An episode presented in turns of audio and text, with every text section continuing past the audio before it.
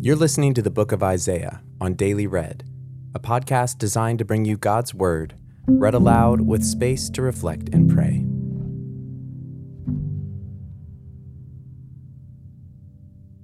Today's passage might be a familiar one to you, but it might also take on new meaning within the context of Isaiah.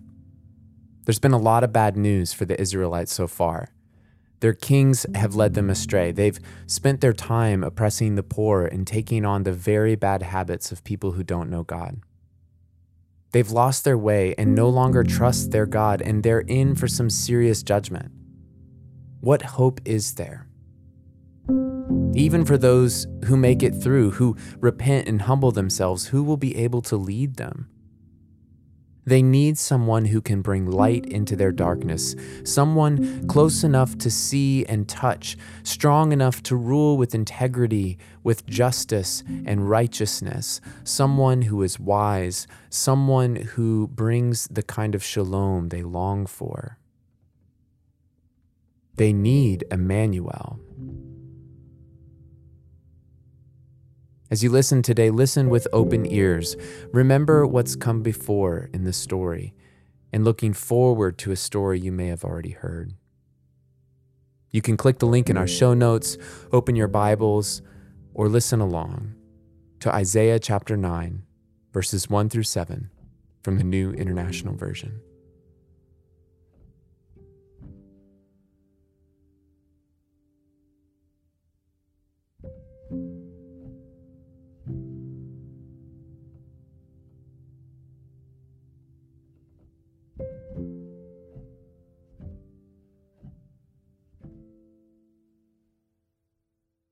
Nevertheless, there will be no more gloom for those who are in distress.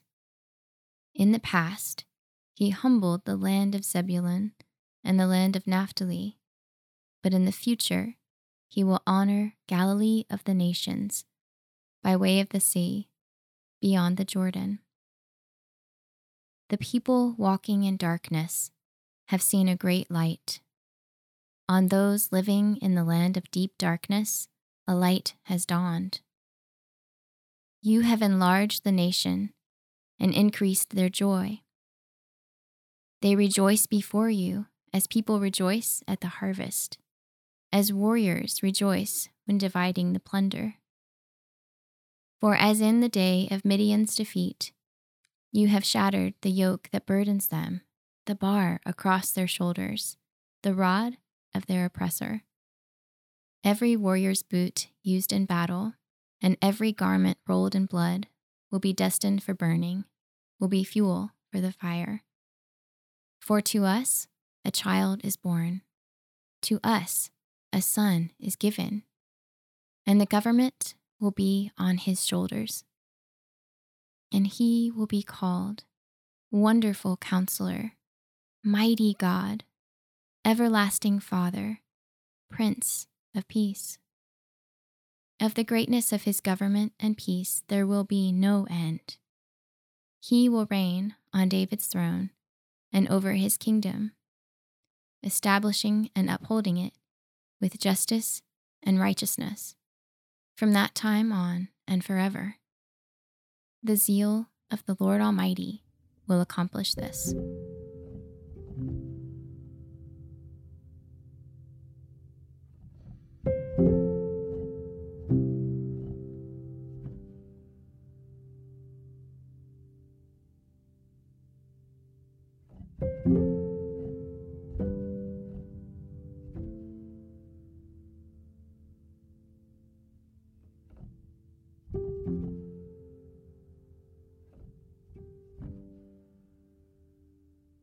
Nevertheless, there will be no more gloom for those who are in distress. In the past, he humbled the land of Zebulun and the land of Naphtali, but in the future, he will honor Galilee of the nations by the way of the sea beyond the Jordan. The people walking in darkness have seen a great light. On those living in the land of deep darkness, a light has dawned. You have enlarged the nation and increased their joy. They rejoice before you as people rejoice at the harvest, as warriors rejoice when dividing the plunder. For as in the day of Midian's defeat, you have shattered the yoke that burdens them, the bar across their shoulders, the rod of their oppressor. Every warrior's boot used in battle and every garment rolled in blood will be destined for burning. They will be fuel for the fire. For to us a child is born, to us a son is given, and the government will be on his shoulders.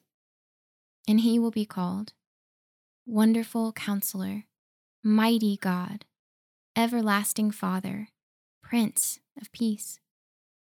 Of the greatness of his government and peace, there will be no end. He will reign on David's throne and over his kingdom, establishing and upholding it with justice and righteousness from that time on and forever. The zeal of the Lord Almighty will accomplish this. This is the word of the Lord.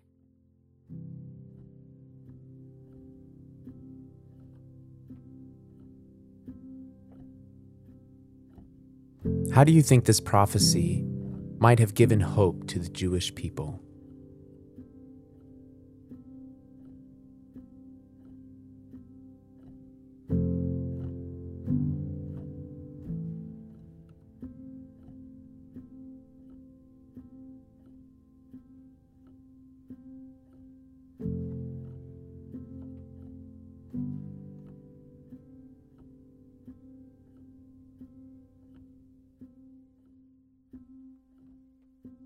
We can't help but see Jesus all throughout this passage.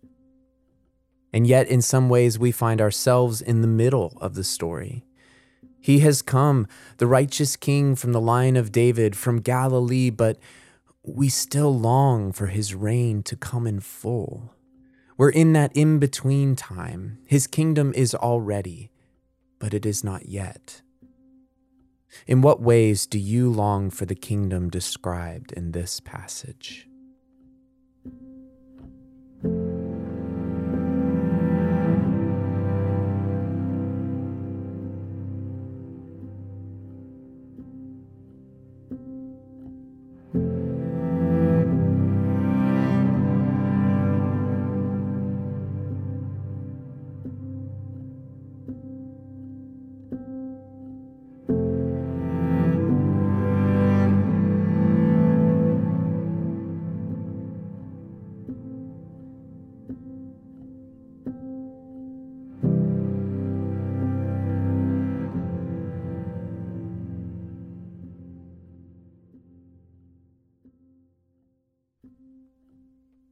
Sometimes, it feels like we can see pretty clearly.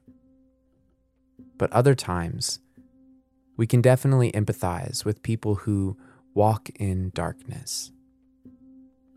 In what part of your life do you need to ask the Lord for his light, for his hope, for clarity, or a bigger vision of who he is and what he is doing?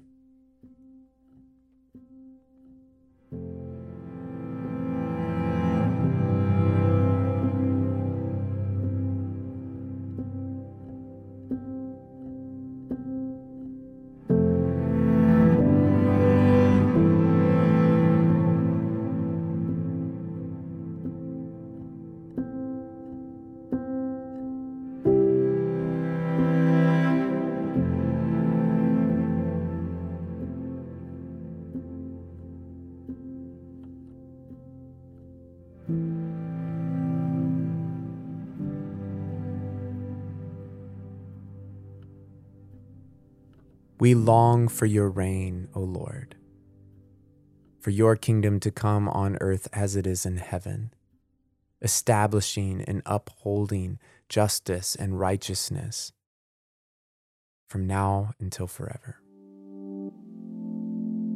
Glory to the Father, and to the Son, and to the Holy Spirit, as it was in the beginning, is now, and will be forever. Amen.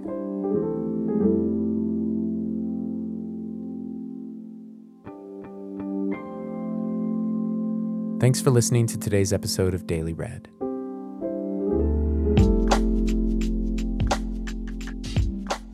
Join us tomorrow for Daily Read as we read one of my favorite passages.